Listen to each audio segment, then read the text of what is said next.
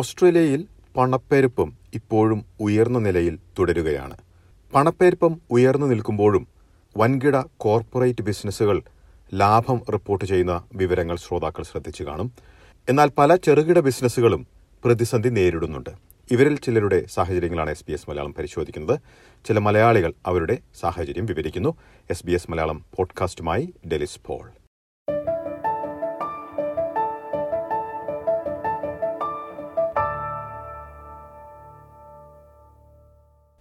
ഓസ്ട്രേലിയയിലെ പണപ്പെരുപ്പം ഇപ്പോൾ ഏഴ് ശതമാനം എന്ന നിരക്കിലാണ്. ഇത് രണ്ടായിരത്തി ഇരുപത്തിമൂന്ന് മാർച്ച് പാദത്തിലെ കണക്കാണ്. രണ്ടായിരത്തി ഇരുപത്തിരണ്ട് ഡിസംബർ പാദത്തിൽ ഏഴ് ദശാംശം എട്ട് ശതമാനം എന്ന നിരക്കിൽ നിന്ന് അല്പം കുറഞ്ഞിട്ടുണ്ടെങ്കിലും നിലവിലെ നിരക്ക് വളരെ ഉയർന്നതു തന്നെയാണെന്നാണ് സാമ്പത്തിക വിദഗ്ധർ വിലയിരുത്തുന്നത്. പണപ്പെരുപ്പം നിയന്ത്രണത്തിൽ കൊണ്ടുവരിക എന്ന ലക്ഷ്യത്തോടെ ബാങ്കിംഗ് പലിശ നിരക്ക് നാല് ദശാംശം ഒന്ന് പൂജ്യം ശതമാനം എന്ന റെക്കോർഡ് നിരക്കിലേക്ക് കഴിഞ്ഞ ആഴ്ചയാണല്ലോ റിസർവ് ബാങ്ക് ഉയർത്തിയത്. ഇത് വീട് വായ്പയുള്ളവരെ വലിയ പ്രതിസന്ധിയിലാക്കുന്നുണ്ട്.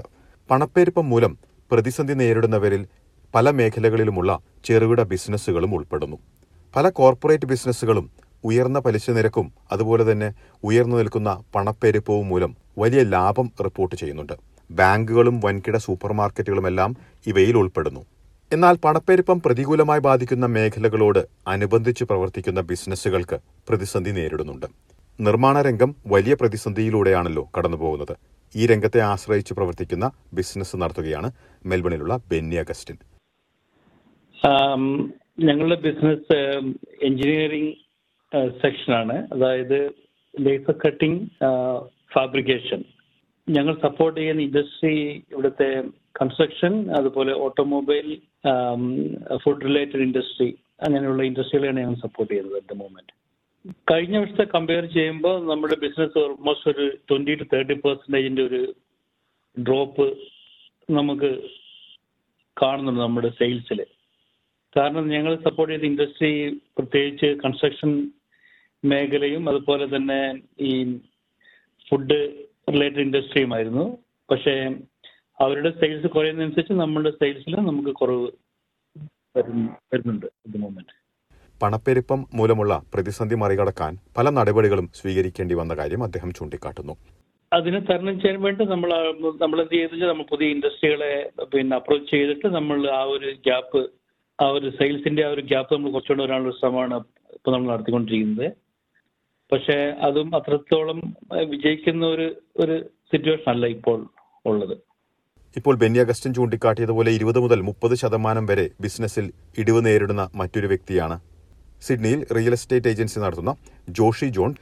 പണപ്പെരുപ്പം ഒരുവിധമായിട്ട് ബാധിച്ചിട്ടുണ്ട്. കാരണം എല്ലാത്തിൻ്റെയും ആസ് എ ബിസിനസ് റൺ ചെയ്തുകൊണ്ടിരിക്കുമ്പോൾ തന്നെ എല്ലാ എക്സ്പെൻസസ് ഭയങ്കരമായിട്ട് കൂടിയിട്ടുണ്ട്. So for example real estate എന്ന് പറയുന്നത് ഭയങ്കരമായിട്ട് കോമ്പറ്റേറ്റീവ് മാർക്കറ്റാണ്. So increase in income is ഡിഫിക്കൽട്ടാണ് ഈ പ്രോസസ്സിൽ, ഈ ഒരു ഇൻഡസ്ട്രിയിൽ ആസെറ്റ്. അത് കാരണം പക്ഷേ ബാക്കി എല്ലാത്തിൻ്റെയും വിലയൊക്കെ ഭയങ്കര എക്സ്പെൻസീവായ കാരണം, സർവീസസ് ഭയങ്കര എക്സ്പെൻസീവായ കാരണം ആസ് എ റിയൽ എസ്റ്റേറ്റിനെ സംബന്ധിച്ചിടത്തോളം ഭയങ്കര ഒരു നെഗറ്റീവ് ഇമ്പാക്റ്റാണ് ഈ വിലപ്പെരുപ്പം ഉണ്ടാക്കിയിരിക്കുന്നത്. ചിലവ് ചുരുക്കാൻ പല നടപടികളും ജോഷിയും സ്വീകരിക്കുന്നു. ഞങ്ങളുടെ ഗ്രോത്തിനെ എന്ന് വെച്ചാൽ ഈവൻ ഇപ്പോൾ ഫോർ എക്സാമ്പിൾ ഈവൻ്റെ സാലറീസ് വേജ് ഇൻക്രിമെൻറ്റ് നടന്നിട്ടുണ്ട് ജൂലൈ മുതൽ. പ്ലസ് സാധനങ്ങൾക്കെല്ലാം വില കൂടിയിട്ടുണ്ട്. ഫോർ എക്സാമ്പിൾ ഒരു twenty percent twenty five percent ഇൻക്രീസാണ് ആവറേജ് വന്നിരിക്കുന്നത് ഞങ്ങളെ സംബന്ധിച്ചിടത്തോളം. എല്ലാ സബ്സ്ക്രിപ്ഷൻസും ഞങ്ങൾ ഉപയോഗിക്കുന്ന സോഫ്റ്റ്വെയർ ഇൻ്റഗ്രേഷൻ പ്രോഗ്രാംസ് എല്ലാത്തിനും വില കൂടിയിട്ടുണ്ട്. അത് വരുമ്പോൾ നമ്മൾ ഒരു twenty to twenty five percent affect ചെയ്തിട്ടുണ്ട് നെഗറ്റീവ്. എക്സ്പെൻസസ് കട്ട് ചെയ്യേണ്ടി വരും, സ്റ്റാഫ് സെലക്ഷൻ നോക്കേണ്ടി വരുന്നുണ്ട്. പണ്ടത്തെ പോലെ നമ്മുടെ അഡ്വർടൈസിങ്ങും മാർക്കറ്റിങ്ങിലും കുറച്ച് കാര്യങ്ങളൊക്കെ ലൈക്ക് സ്പോൺസർഷിപ്പ് എന്നിവ കാര്യങ്ങളിലൊക്കെ ഭയങ്കര ഒരു ഇത് ബാധിച്ചിട്ടുണ്ട്. കാരണം അത്രയും ഒരു സ്പോൺസർഷിപ്പ് ബഡ്ജറ്റും അങ്ങനെയുള്ള എക്സ്പെൻസസ് ഒക്കെ ഒന്ന് കൺട്രോൾ കൺട്രോളായിട്ട് വന്നിട്ടുണ്ട്. ഇപ്പോൾ കൂടുതൽ കാലം പ്രതിസന്ധി തുടർന്നാൽ പിടിച്ചു നിൽക്കുന്നതിനായി കടുത്ത നടപടികൾ വേണ്ടിവരുമെന്നാണ് ജോഷിയും ബെന്നിയും ചൂണ്ടിക്കാട്ടിയത്. എല്ലാവരും ട്രൈ ചെയ്യുന്നത് മാനേജ് ചെയ്ത് പോകാനാണ് ഇപ്പോൾ എല്ലാവരും നോക്കിക്കൊണ്ടിരിക്കുന്നത്, എക്സ്പെൻഡിച്ചറും ഇൻകവും മാച്ച് ചെയ്ത് പോകാനായിട്ട്. പിന്നെ ഈ കുറേ ബിസിനസ് ഉണ്ട്, ഇഷ്ടംപോലെ ബിസിനസ് വരുവാണെങ്കിൽ properties are coming to the market, നമുക്കത് മാനേജ് ചെയ്ത് പോകാനായിട്ടുള്ള ഒരു ഇത് കിട്ടിയിരിക്കും, ഓപ്പർച്യൂണിറ്റി കിട്ടിയിരിക്കും.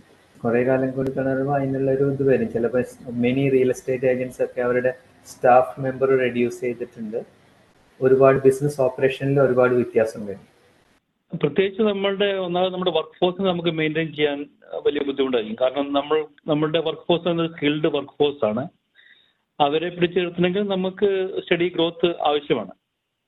പക്ഷേ ഈ ഒരു ഗ്രോത്ത് വരുന്നില്ല എങ്കിൽ നമ്മളുടെ വർക്ക് ഫോഴ്സ് അവർ മറ്റ് ഇൻഡസ്ട്രികളിലേക്ക് ചേക്കേറുന്നൊരവസ്ഥ പിന്നെ ഫ്യൂച്ചറിൽ ഉണ്ടാകാൻ സാധ്യതയുണ്ട്.